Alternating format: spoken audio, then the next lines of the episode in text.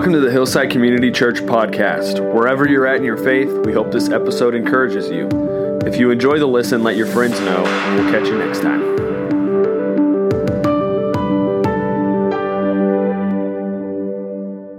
Uh, real quick on the thought of that service time change, I can't wait to tell second service. Because half of them are going to go, it was 11 this whole time? Oh, it's going to be great. I'll tell you how it goes, okay?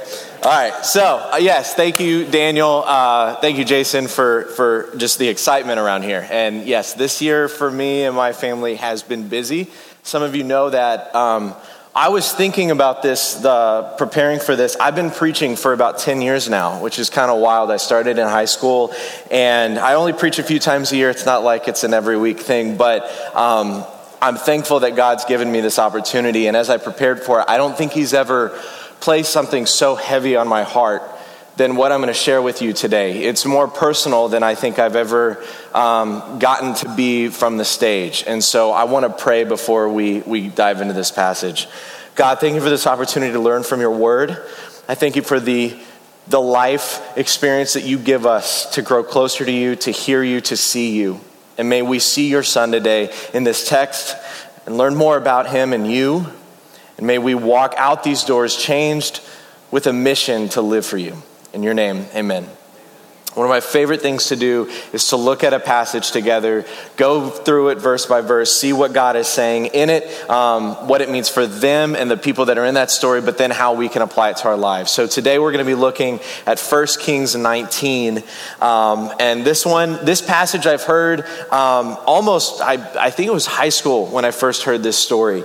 And it hit me then, but I love that how um, God can take a story and, and you could revisit it years later multiple times and learn something new from it. And I really feel like we have that today. Today, we're going to learn how the presence of worldly things, circumstances, and emotions can mislead us from the truth that God's presence and life giving word should be the center of our life.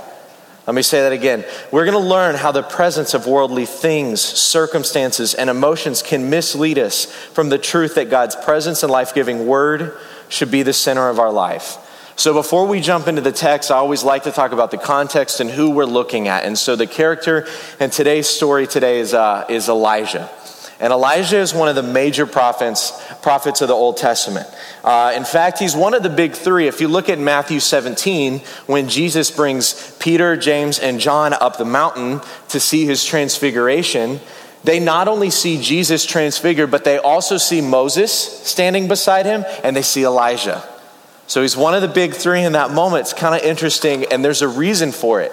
There's a parallel that you see through scripture from Moses giving the first covenant to Elijah representing the prophets and the deliverance of God's word to his people. And then ultimately, the new Moses and the new covenant of Jesus and what God had ushered in through Christ's life. So it's really powerful to see that connection, and we're going to get a little bit of that today.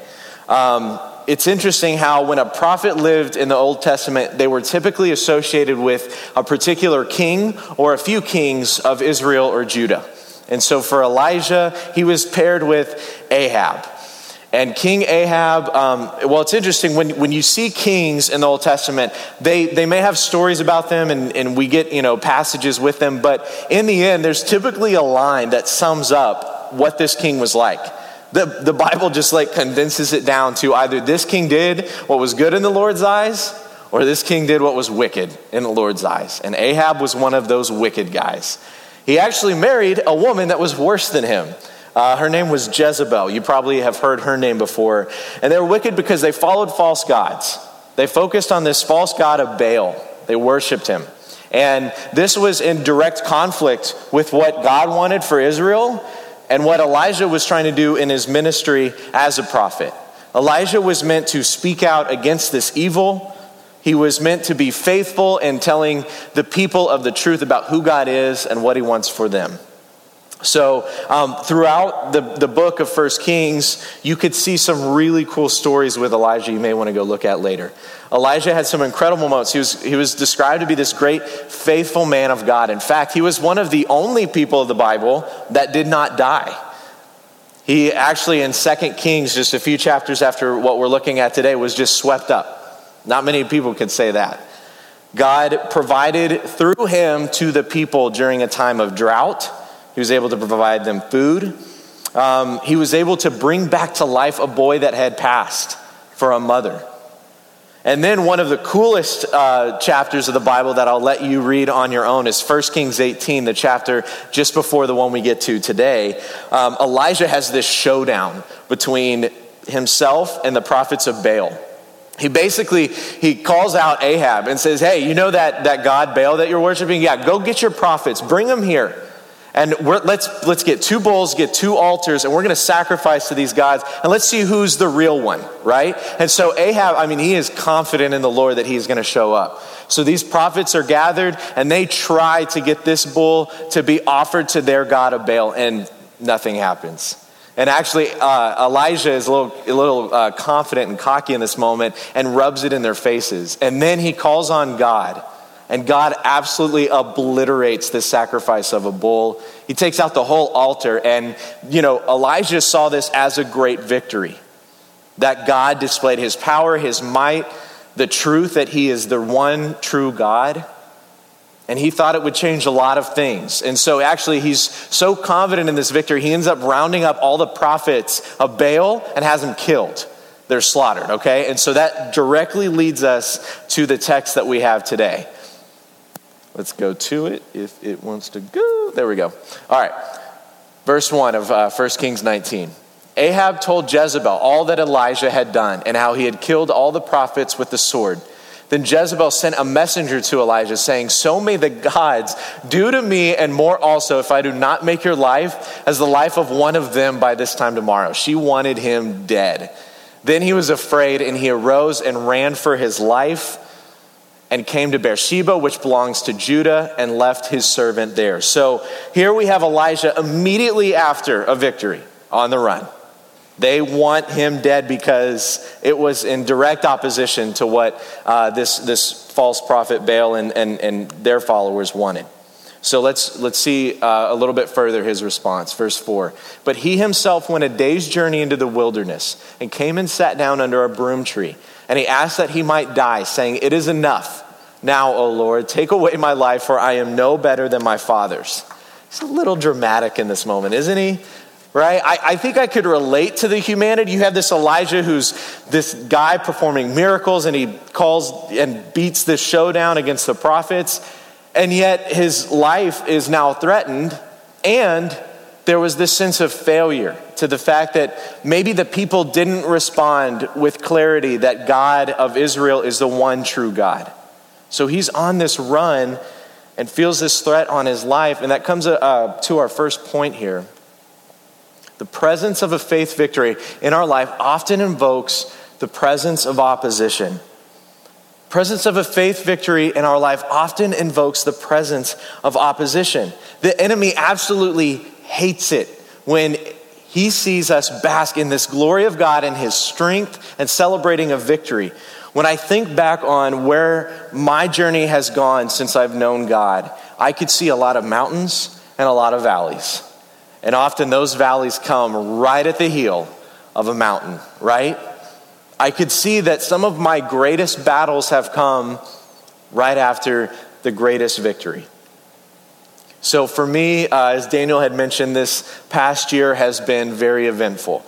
Um, my wife and I, Heather, we, starting in the spring of 2018, were praying uh, to start a family. We wanted to start having kids. So, it took us about six months.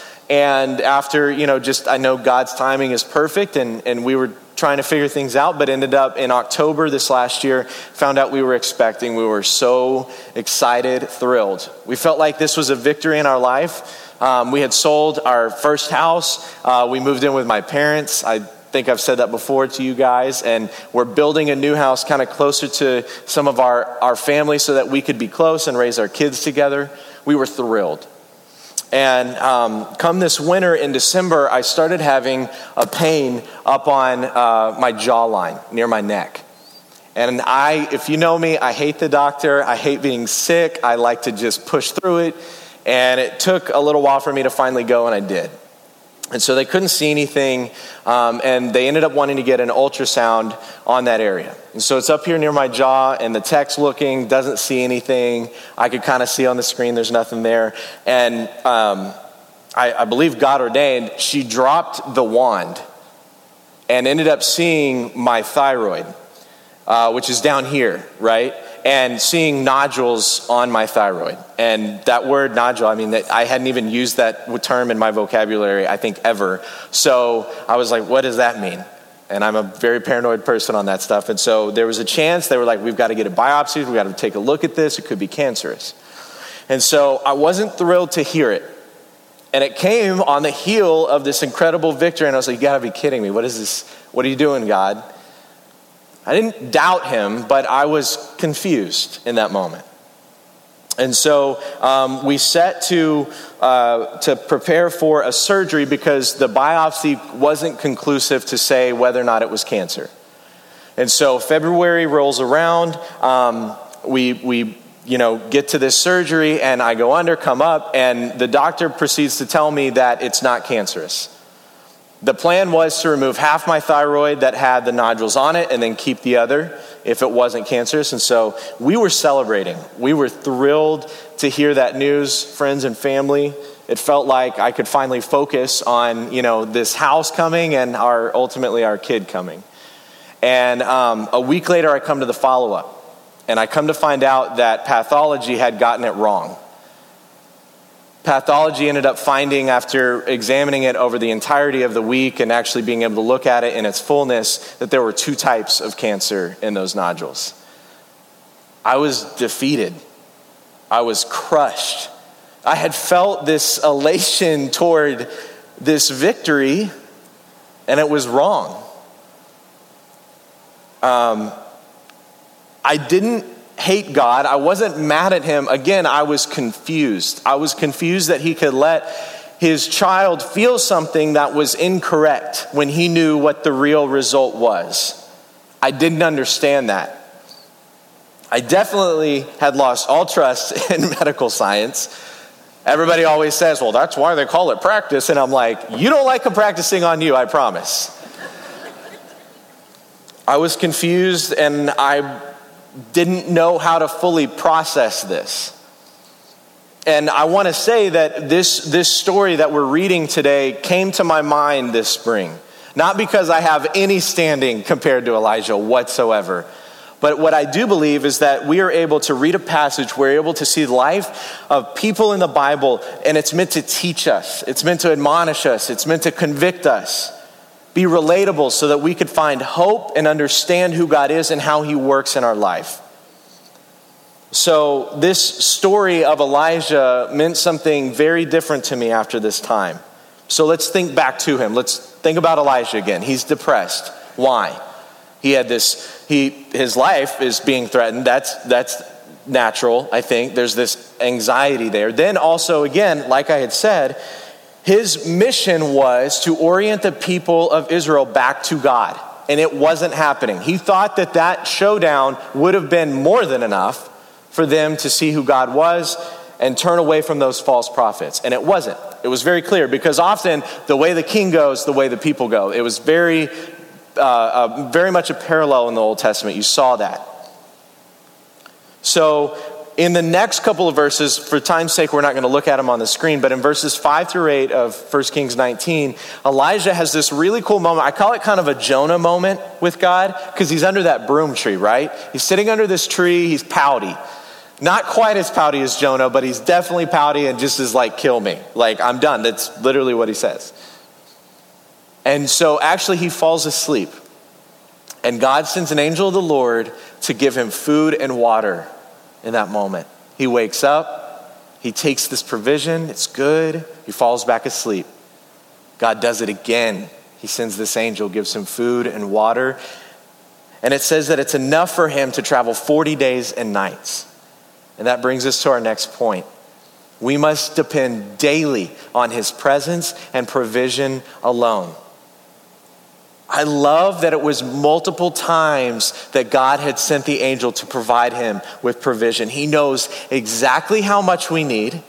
He knows exactly how much motivation we need to get through that trial, that suffering, that situation, that circumstance. He knows what is good for us, even greater than we know ourselves. And how many of us in this circumstance or any of those that you can relate with do we try to muster up our own strength? We're like, I'll just, I'll just push through this. If I could just get, right, maybe you set like a checkpoint where you're like, if I could just set, get to here, I'll be fine. So I'm just going to deal with all the problems. Often we kick into self preservation and we most certainly will fail or not see that God is there all along, ready to provide exactly what we need in that moment. You know, for me, this cancer diagnosis this last year hit me it reminded me life is fragile. And I think as a younger person, we ignore it. I think also we live, living in this day and age in America where we have incredible technology, we take it for granted. We have this facade that's built that we got this, we're fine. And if we don't have it, they got a pill for it. And in a lot of ways, one of the lines I heard like so many times through this thing was, well, if you could pick a cancer, you'd pick this one. And I'm telling you guys, that does not comfort the person that has cancer, okay? It's cancer, it's the C word, it's the thing you want to avoid. It's this something that, if it stayed in me, would kill me. Um, I, I think back, I've, I've known God and followed Him for 15 years now. I have a passion to be a part of ministry. I have a passion to share the gospel through means of relevant visual media and storytelling. That's the calling I have on my life. I believe that is so important that whatever message you have, especially the good news, should be given to someone in a clear and simple and effective form. That's always been a passion of mine. I went to school in Virginia to be a part of ministry. I've been on staff here now seven years, which I am absolutely thankful for. But here's one of my weaknesses I get complacent. I think I've said this before to you as well. I get into routine. I'm a person that loves tasks. I love being busy. I love being in control. It's a weakness. It drives me. There's a part of it that's the gifting that I believe God's given me to be a driven, motivated person with energy and passion to complete things. But then when I lean on them, it becomes a front. And I know how to operate and make sure that the checklist is done at the end of the day. And this last year, it's not like I was in an absolute tailspin, but I had gotten comfortable. And my routine replaced my devotion to Him. I had lost sight a little bit. I was just surviving. And when you get a diagnosis like this, it wakes you up. There's no way. It just halts you, and that facade that you may be generating to make sure that people think you're okay, or maybe you're telling yourself you're okay, it's gone. And you have nothing to lean on if those things were what were getting you through each day. And I know you may be telling yourself, no, no, I believe, I trust in him, he's my father. Yeah, well, you're to know real quick when you're hit with that crisis. Elijah had a crisis. I had a crisis. And I know you're sitting there thinking, yeah, I felt that crisis, or maybe you've, uh, you've had a few.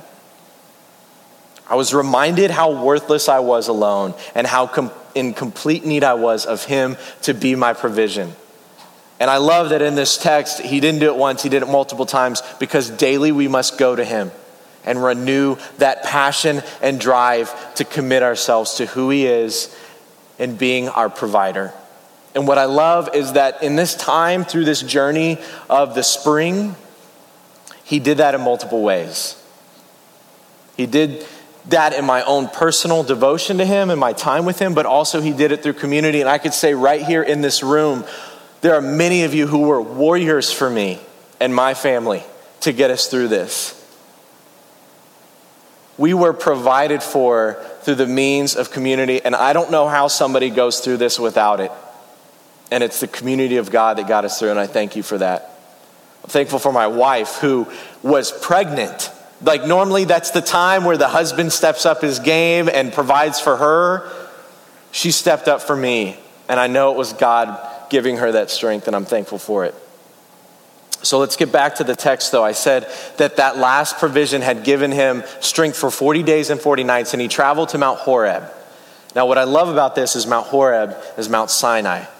Remember that point as we read verses 9 and 10. It said, There he came to a cave and lodged in it. And behold, the word of the Lord came to him and said to him, What are you doing here, Elijah? He said, I have been very jealous for the Lord, the God of hosts, for the people of Israel have forsaken your covenant. They've thrown down your altars and killed your prophets with the sword. And I, even I, am only left, and they seek my life to take it away. Now we're getting some real dialogue with Elijah. Now remember, I had said that there's very much this parallel of him being this type of Moses, right? So he goes to Mount Horeb, which is Mount Sinai. Where did Moses receive the first covenant? Mount Sinai. So there's very much this parallel. If you're a reader and knew the text at all, the lights apparently are signaling that. There's this parallel that's occurring between Moses and Elijah, and that God is dealing with them. He's interjecting in this moment to give them new life and new hope, new strength to lead the fickle people. Because remember, Moses dealt with a group of people that were wandering, just absolutely lost.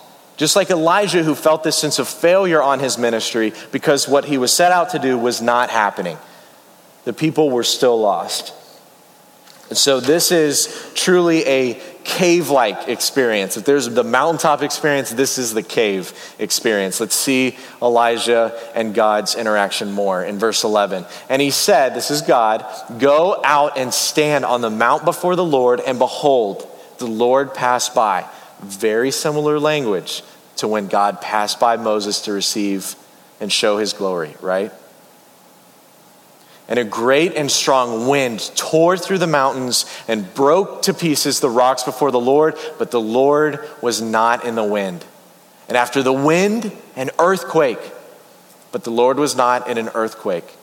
And after the earthquake, a fire, but the Lord was not in the fire. And after the fire, a sound of a low whisper.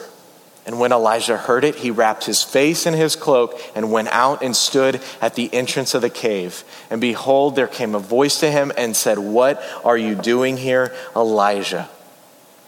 This is one of my favorite stories of the entire book of the Bible. God showed Elijah something special. Most of us reading would be ready for that wind to be this jaw dropping moment for God to go, Here I am. We're going to be okay. And he wasn't there. The earthquake, you'd think it's shaking the ground, would be where God wanted to reveal himself to Elijah, and he didn't. Or a fire. All three of those things, if you look when they occur in other biblical texts, they are typically associated with God intervening, with divine judgment, with God being loud and bold. And yet, this was something completely else. God wanted to reveal himself to Elijah in the whisper. And I love what commentaries show about this term, the low whisper. Some call it a gentle whisper, some say it's this low hum. And one says that it's just silence, that God was in the silence. What I love is that God asks Elijah, What are you doing here again? And in the text after this, Elijah responds with the same exact answer, but this time God answers. And God gives Elijah exactly what he needs. He shows up and he gives him the direction for really the final act of Elijah's ministry. He gives him the last calling on his life to go and appoint two new kings, one for the, the land of Aram and one for Israel. And then he also tells him to go and appoint his successor, Elisha. Not Elijah, Elisha. Remember that for later. So Elijah receives exactly what he needs from God in the silence. God speaks to him, is present there, and gives him that new hope. And what I love is the final thing he tells him is that there will be a remnant of people that follow after me, that it will not all be for nothing, that there will still be a people that follow me and know who I am. And that's the drive that, that leads Elijah on. And that in this moment, I want to remind you of this. God may present himself to you in unique ways, but he will always present himself through his word to those who are listening. I know that a lot of you are sitting there, if you're like me, you want the big sign. Do it right? Like you're, you're so confused on what to do. You come to a fork in the road. You don't know what to do with this relationship or with a career. And you're like, God, just, just please marquee it. Like, tell me the arrow and I will go. And more often than not, I'm, I'm not saying God can't work that way. I know that He speaks in our life in big ways sometimes, but He will always speak through His Word to those who are listening. And here's the beautiful part about this hillside we live in the new covenant. We live in the new covenant where we see the life, death, and resurrection of Jesus and the promise and the hope that he brings. What does it say in John? Jesus says that I must go so that you may have a helper, a comforter, being the Holy Spirit, who can help us interpret and understand his word. And guess what? That spirit lives right inside of us. In the silence of our hearts, the Spirit lives and is able to guide and convict and motivate and encourage and supply us with exactly what we need.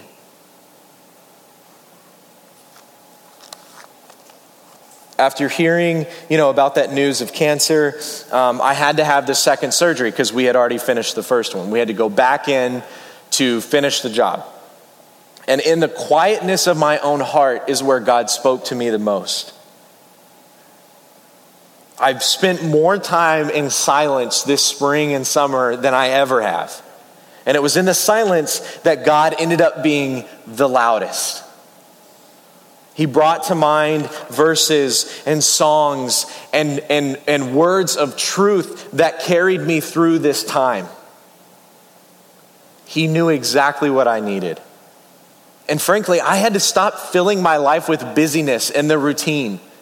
I had to start making time for quiet, for meditation, and allow Him to speak in the ways that He wanted to, not in the ways that I wanted Him to. And frankly, I was reminded of, of this verse in Matthew 6 and what Jesus says here. Therefore, I tell you, do not worry about your life, what you will eat or drink, or about your body, what you will wear. Is not life more than food and the body more than clothes? Look at the birds of the air. They do not sow or reap or store away in barns, and yet your heavenly Father feeds them. Are you not much more valuable than they? Goes on a couple verses later. So do not worry, saying, What shall we eat, or what shall we drink, or what shall we wear? For the pagans run after all these things, and your heavenly Father knows that you need them. But seek first his kingdom and his righteousness, and all these things will be given to you as well. Therefore, do not worry about tomorrow, for tomorrow will worry about itself. Each day has a trouble of its own. You know, this physical illness brought me to the truth that I could worry about it all day long, and I really had no say. There were steps that we needed to take, but it was ultimately up to him on what he wanted and what he was doing in my life. I'm not saying that God caused this cancer, but I'm saying we live in a fallen world of sin and disease, and He did have this in my story so that I may remember who He is and how He provides for me. We must focus on His kingdom on Christ's kingdom, the eternal one, not this worldly one. It's so easy to worry about the things that are right in front of your face, that are screaming at you. The anxieties, the emotions, the, the threats, maybe, that you have really felt for your faith. And I want to remind you that Jesus has ushered in the fulfillment of the law, being the first Moses. He has fulfilled the prophecies of the prophets, being Elijah, and he has completed the fulfillment of those things through his life and death, and he has beaten death, and it cannot touch us. That is our focus. To finish my story, I ended up going to a new doctor in Southlake for uh, that second surgery. And I was, you know, going under scares me. I, I hate going under for surgery, but it was a smoother transition. We go through the surgery, and I, this is almost comical now, but I wake up to find in my follow up that because the first doctor had cut me so high, The second doctor couldn't reach the rest of my thyroid tissue. We had to get that out because it, the cancer could recur. So I needed a third surgery, and they said this has literally never happened before. That was comforting. So I had a third surgery to remove my thyroid. Now my sister effectively calls me Uncle Cutthroat for my nephew. So that's awesome. But listen, I found peace and calmness because God was the one who was there and giving me his, his provision all through it. The final step was radiation treatment because um, we needed to make sure that it hadn't spread anywhere else. And so it's not chemo, but what I ended up happening is I had to take a pill um, in May that was radioactive iodine and it was going to kill anything thyroid related, whether it be cancerous, cancerous or otherwise. And here, honestly, I think this was the toughest part, um, was that I had to be isolated from people for 12 days, which I had never done in my entire life. And I don't know if any of you could say that as well. And I love people and being around others. and it was in that moment that God taught me so much. I had a cave experience. I was literally alone in that apartment above my parents' garage for two weeks. This was to protect pregnant women and children. Well, my wife was eight months pregnant. We got through it. And I know it was because God surrounded us with other prayer warriors and with His presence in our hearts in those really long nights that hurt a lot. I am thrilled to be up here today. Cancer's gone.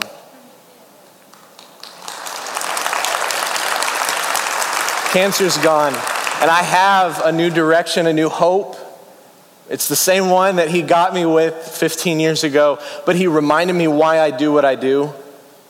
To have a passion for the gospel, for you to hear it, for those to hear it out there that don't know him. And on June 27th, my wife and I got to bring into this world Lincoln Nash. This is my son, and I can't wait to tell him about Jesus.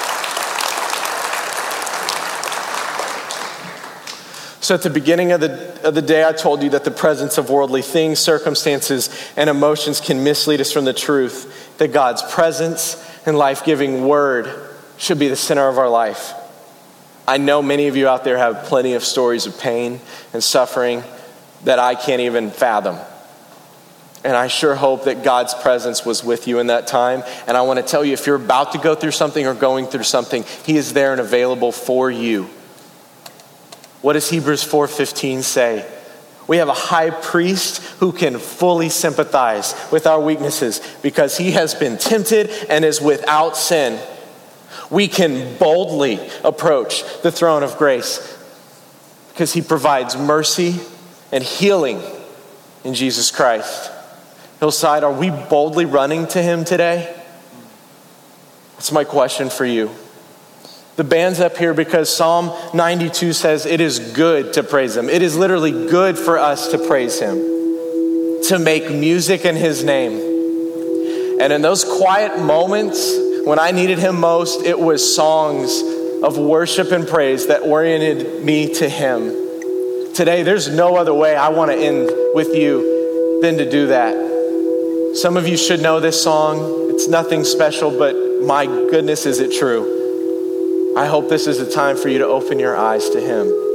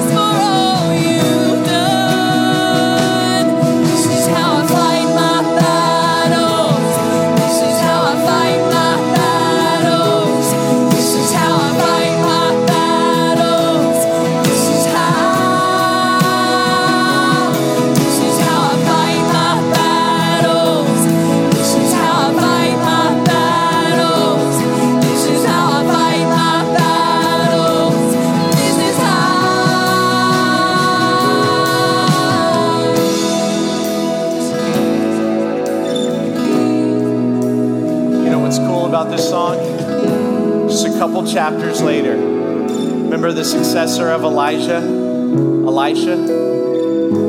He was surrounded in a city, 2 Kings 6, by a Syrian army that wanted to capture him and his servant. And Elisha was calm, but his servant was freaked out. Saw this army, this overwhelming presence, this worldly presence that wanted them dead. And Elisha prays and says, God, will you open my servant's eyes? Know what that servant saw?